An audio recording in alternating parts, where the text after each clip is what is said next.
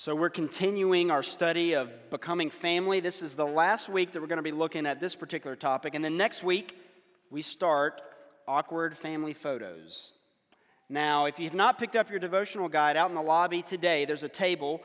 Pastor David and myself have written about six weeks' worth of devotionals leading up to Easter Sunday. So, I'd encourage you to go pick one of those up. You can tell the difference between mine and his because he's a much better writer than I am. But we do want everybody to get one of those. I also just received word this morning that Pastor David's wife, Janet, has come down with the flu on their vacation in Texas. And in my very encouraging way, I texted him and said, Well, don't worry, I'm sure you'll get it in a few days because as you get older, your immunities go down. he responded, Oh, don't worry, your amenities as a young adult are much worse than mine. So that was his response. So he's very witty like that. But we're going to be in Matthew chapter 20 this morning looking at a family conflict. Now, if I were to ask you this morning, how many of you have ever been embarrassed by something that your parents did to you? I'm going to look in this general direction first, okay? At some point, there's just something that happens to us as parents. We don't know any better. We're just, we make these mistakes and we embarrass our children. I'm learning this, even though my son's only four and my daughter is two and three months now. Uh, I'm already learning how easy it is for parents to embarrass their children. I'll never forget my mother in the fall of 2000, shortly after Y2K, all right? I'm in ninth grade. I was in Algebra 1. Now, my Algebra 1 teacher was a very nice looking lady, okay?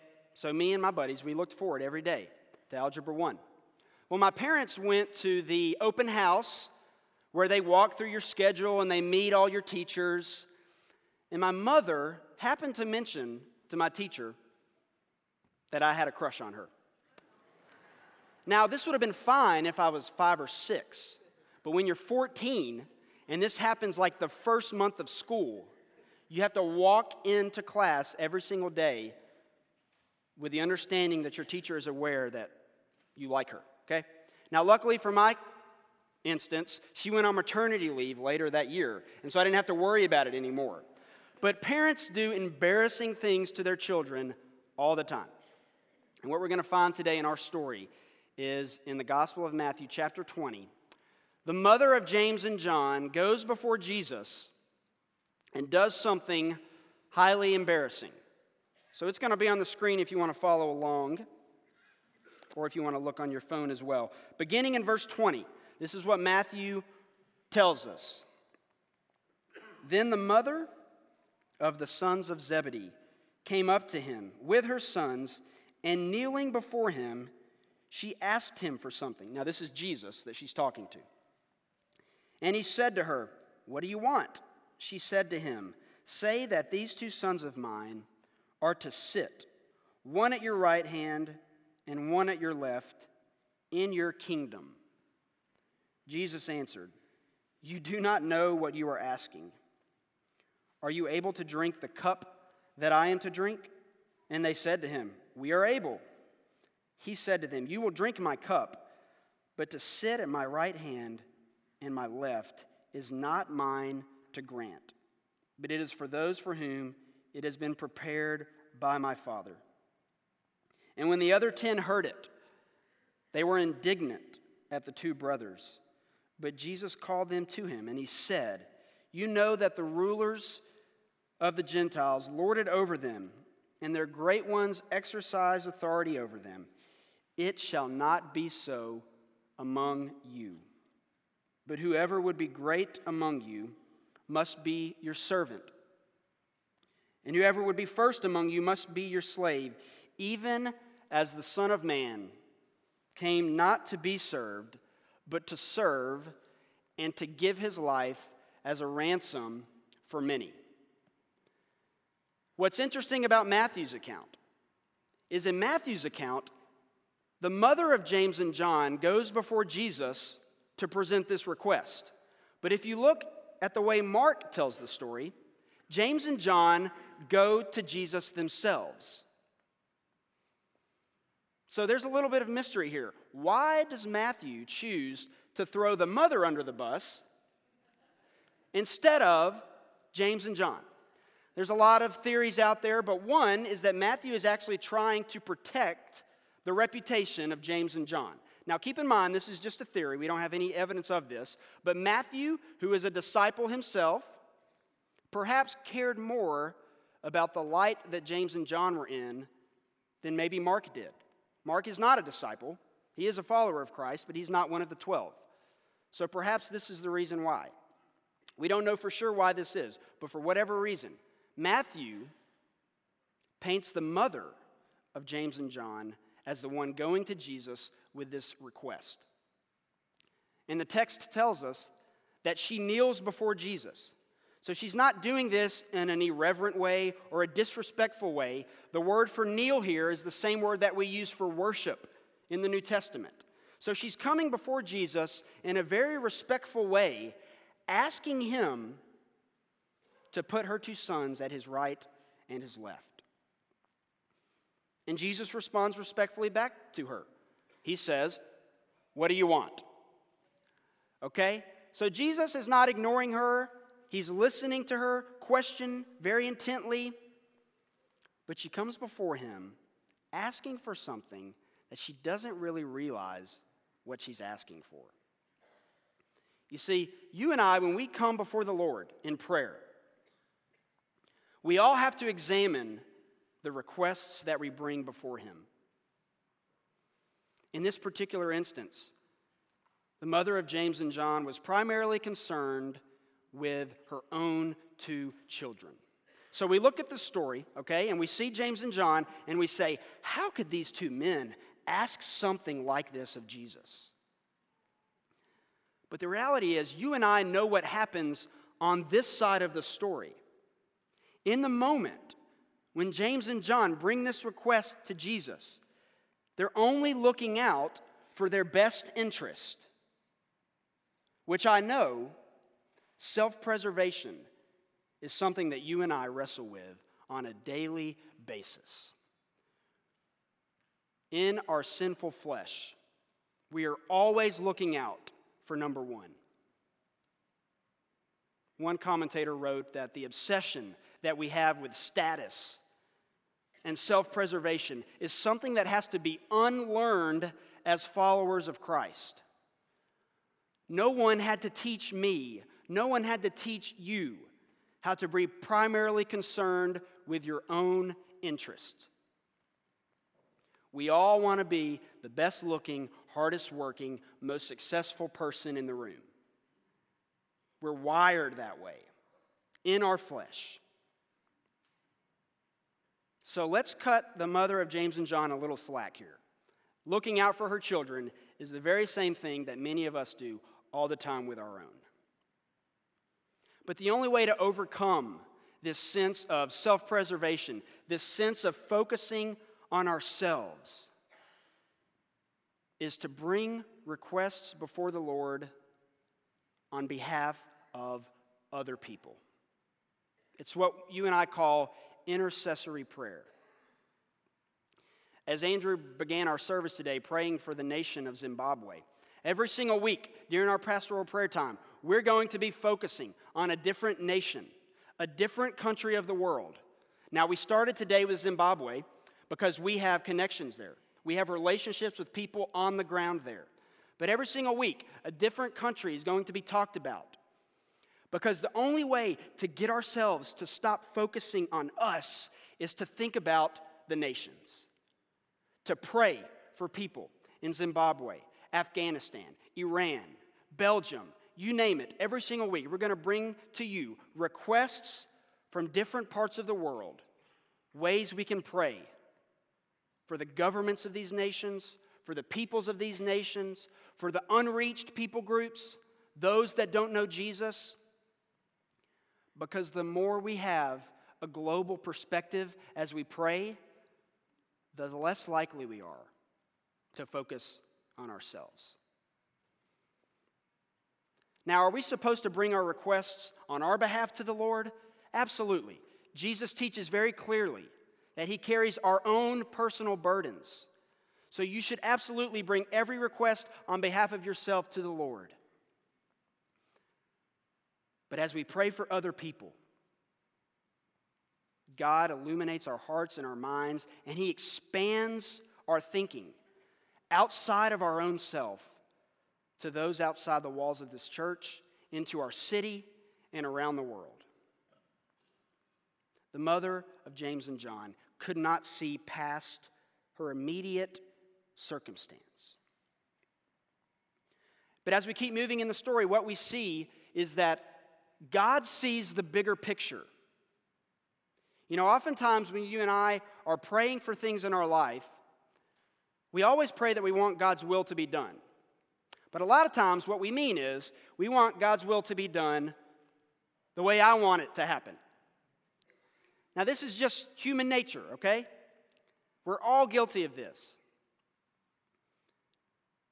When the mother of James and John comes before Jesus, she only sees this part of the story. But Jesus sees the entire picture. She says to him, Lord, put my sons at your right and left. And Jesus says, You have no idea what you're asking for. You see, James and John probably wanted the the fame and the honor and the prestige of sitting next to Jesus in heaven. But I guarantee you, they didn't want the responsibility that comes with it. And they didn't grasp the magnitude of what their mother was asking on their behalf.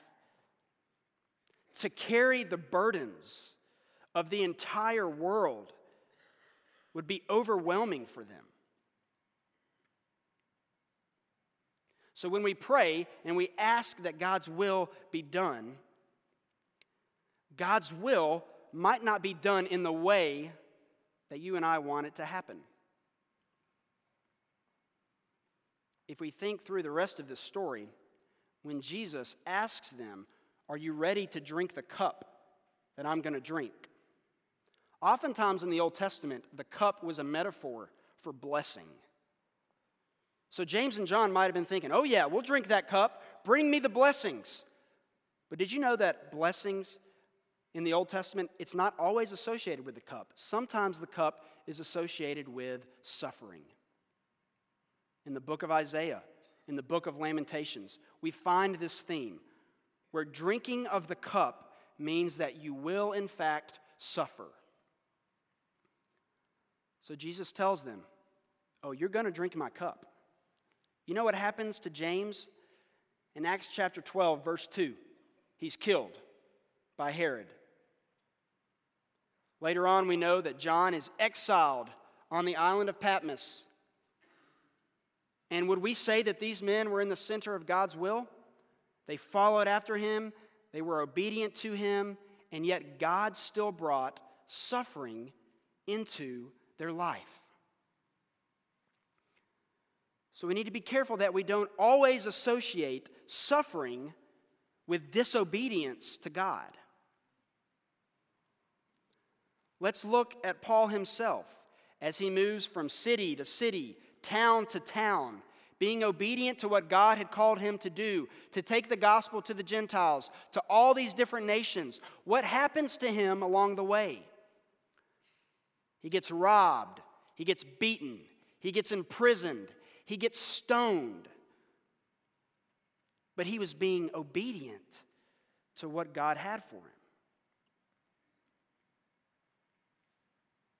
Just like James and John would later drink the cup, you and I, at some point in our life, will drink the cup of suffering. Probably not to the extent that James and John did. But what I want us to see is suffering can be a gift from God to draw us closer to Himself. Many of you this morning would say that some of the sweetest times you have had with the Lord have been during periods of intense suffering or intense trial. Whether it be the loss of a loved one, a cancer diagnosis,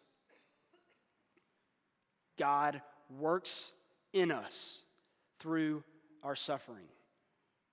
He worked through Paul. He worked through James. He worked through John. He worked through Peter. All people that suffered for the cause of Jesus Christ. In our suffering, all we see is the here and now. But what God sees is the entire picture of your life. And He can use those encounters, those situations, to draw you closer to Himself. And I know when I say God will use you in your suffering, you're thinking that's very cliche.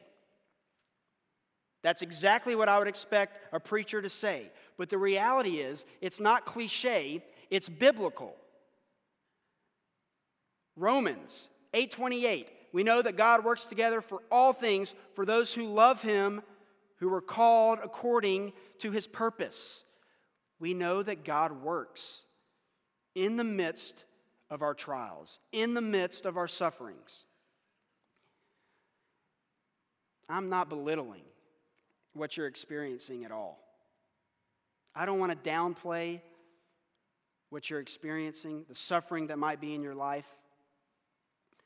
But I want you to take hold of the fact that God is using it to draw you closer to Him. And one day, when you look back on it, you will see that God brought you closer to Himself through that process. God sees the big picture. But you also know that when you serve other people, it helps your relationships. Now, here's the deal James and John go to Jesus, okay? Almost secretly. The text kind of implies this that they kind of go away from the other 10 and they go up to Jesus and they say, looking around, hey, put me at your right and your left. What does Matthew tell us? The other 10 are indignant at James and John for doing this. Because the implication here is that James and John whether they meant to or not, kind of threw the other 10 out of the way in order to make sure that they were taken care of. When you focus on yourself first, when you talk about yourself and your needs and your dreams, and you never stop to worry about anybody else, it can be very, very damaging to your relationships. But here's the deal when you put other people ahead of yourself, when you serve other people, you become more and more like Jesus.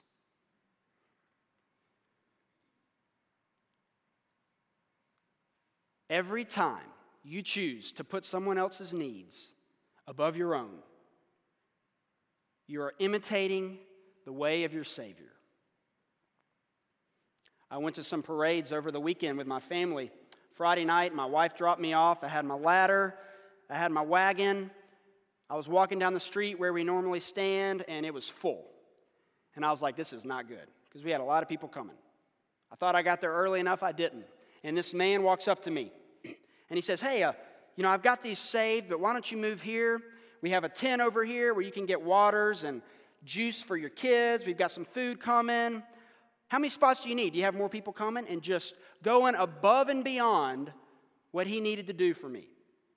I've never met him in my life. I have no idea if he's a believer in Jesus Christ. I don't know. But I do know one thing. That night, as he served me and my family, he made a profound difference. And everybody that came up that was standing with us said, How did you get this great spot? And I said, I have no idea why. But this guy just completely gave it all up so that we could stand right here. When you serve other people, it goes against the grain of everything that you and I have been taught since we were this high.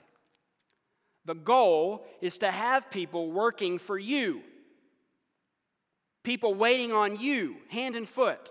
So you want to go to school, you want to make the most money, have the biggest house, drive the fanciest car, so people can wait on you. This is what we've been taught. But Jesus blows all this out of the water. He says, that's wrong. The goal is for you to wait on others, is for you to serve others. So, whatever influence, whatever status, whatever money you have, you don't spend it on yourself, you give it away to serve other people. I would love for a professional athlete who signed a $200 million contract to stand before the podium and say, you know what, I don't need any of this money. I'm going to give it away. Wouldn't that be awesome? Now, that would get a lot of people thinking. There have been some that have done that, so don't make a blanket statement about all athletes here. Some do that. But when we serve other people, when we put our own needs to the side, it helps our relationships. Many of us have trouble turning the conversation to spiritual things. Let me tell you, when you begin serving other people, they take notice of it. And they will ask you, Why are you doing this? There's your open door. Because Jesus commands me to serve other people. And because he served me, I'm going to serve you. That right there is a gospel conversation.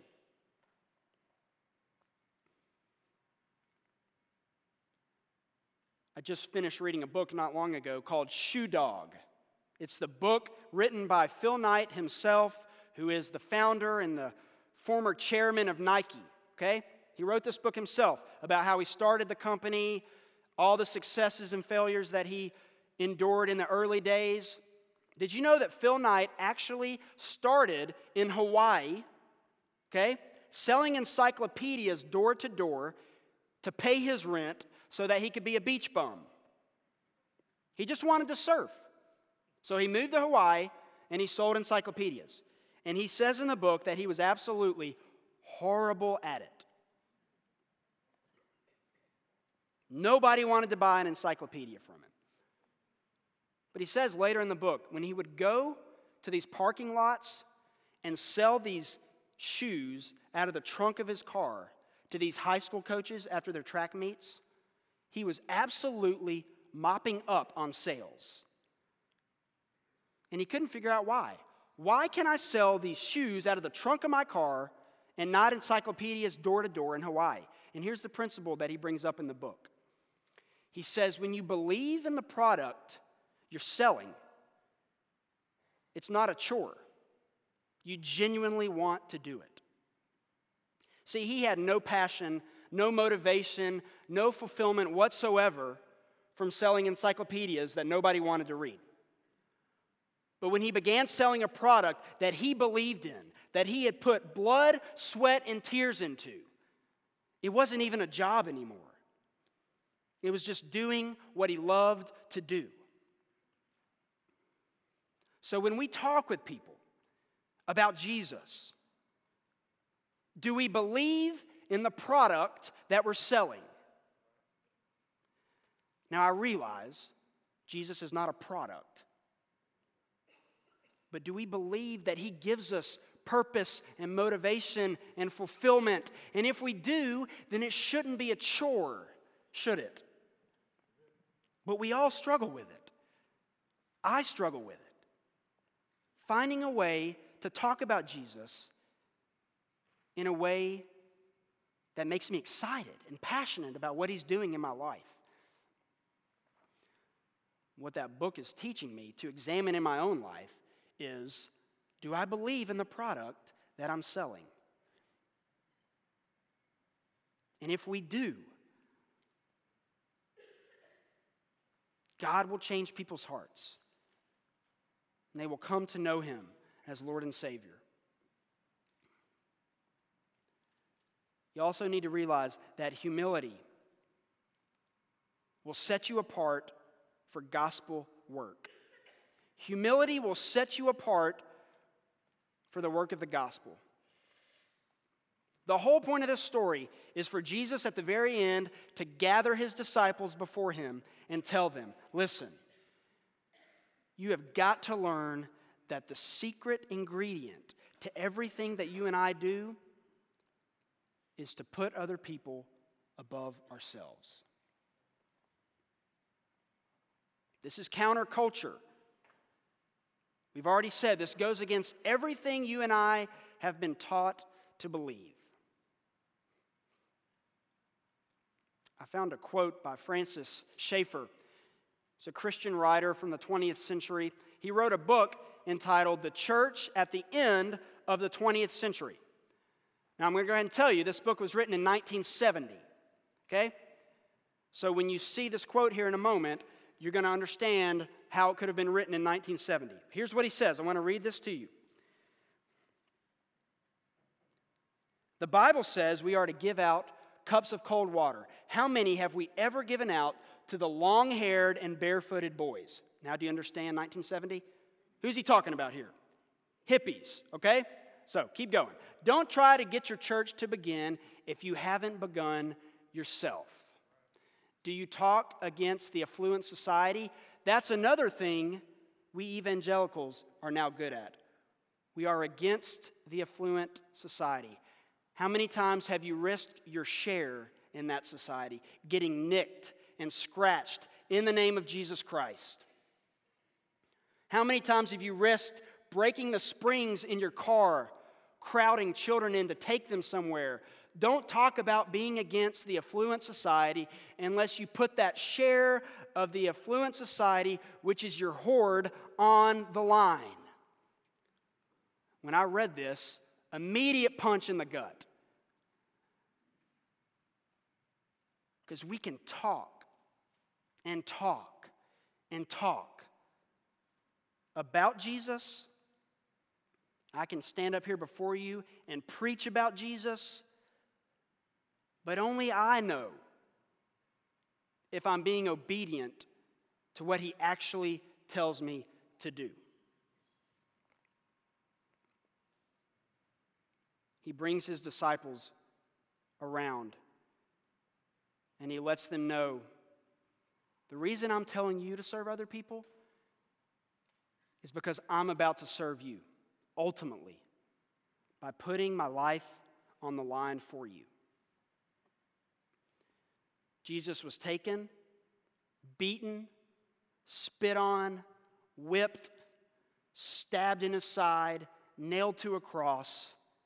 He was literally serving his disciples and everyone else until the moment upon which he breathed his last breath.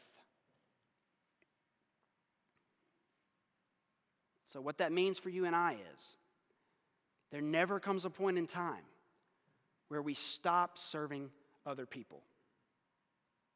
If Jesus can serve until his death, you and I can serve until we die. The family conflict that we find here is settled when Jesus says, I came to give my life as a ransom for many. You having any problems in your relationships with people right now? Let me give you a quick remedy. Begin serving them. Don't focus on what they've done to you. Begin serving them. And just see if God works through that. I know many of you in here shop at Amazon. Raise your hand if you've ever purchased something off of Amazon before. Almost 100% of people now are using Amazon for purchases. We get diapers off there. You can even get groceries there now. There's no need to ever leave your house. It can all be done on Amazon. Well, about a month ago, Amazon opened up what they call Amazon Go, their first store. And they claimed that you could wait in no line, that you could go in, get exactly what you needed. There weren't going to be any cashiers. There should be no wait whatsoever. Go in, get what you need, and then leave. This is what Amazon was claiming would happen. Well, I'm sure many of you read the articles and saw pictures, but the very first day Amazon opened, what do we see? a line out the door and around the corner. People, loyal Amazon people, were frustrated beyond belief. Amazon, you told us you were going to deliver on this promise, and look at this line I'm standing in. Article after article, picture after picture on Facebook, Twitter. It was a big disaster. Now, I love Amazon. Why am I sharing this with you? Here's the deal it didn't matter everything that Amazon said, because when it was time to open up shop, they did not deliver on the promise. In other words, you and I can talk up a good game. We can talk all day long about serving other people. We can talk about loving those that are not like us. We can talk about praying for those who are our enemies. But if we don't actually do it, we're just like Amazon. We must learn to match what we say about Jesus with the way we behave. And when those don't mesh together, we turn people off to the gospel.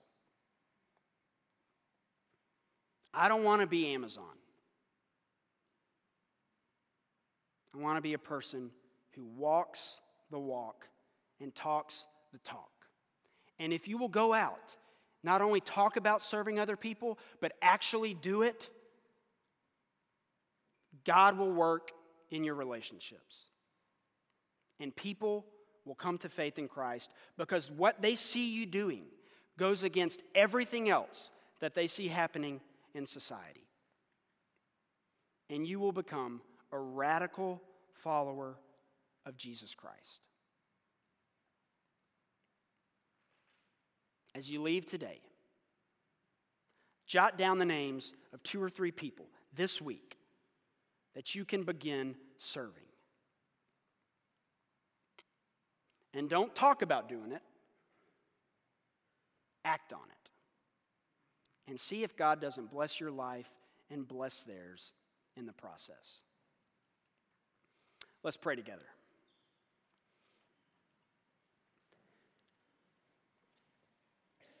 God, we thank you for being the ultimate servant by sending your son Jesus to die for us. God, He didn't just talk about serving us, He delivered on His promise. So, Lord, examine our hearts, convict us, help us to see the impact and the importance of serving and loving other people where they are. God, we can't do this in our own strength. We will focus on ourselves apart from your Spirit working in our life. So continue to speak through us. Speak to us as we study your word. Speak to us in our relationships. Help us to make a difference for you through the way we love and serve other people.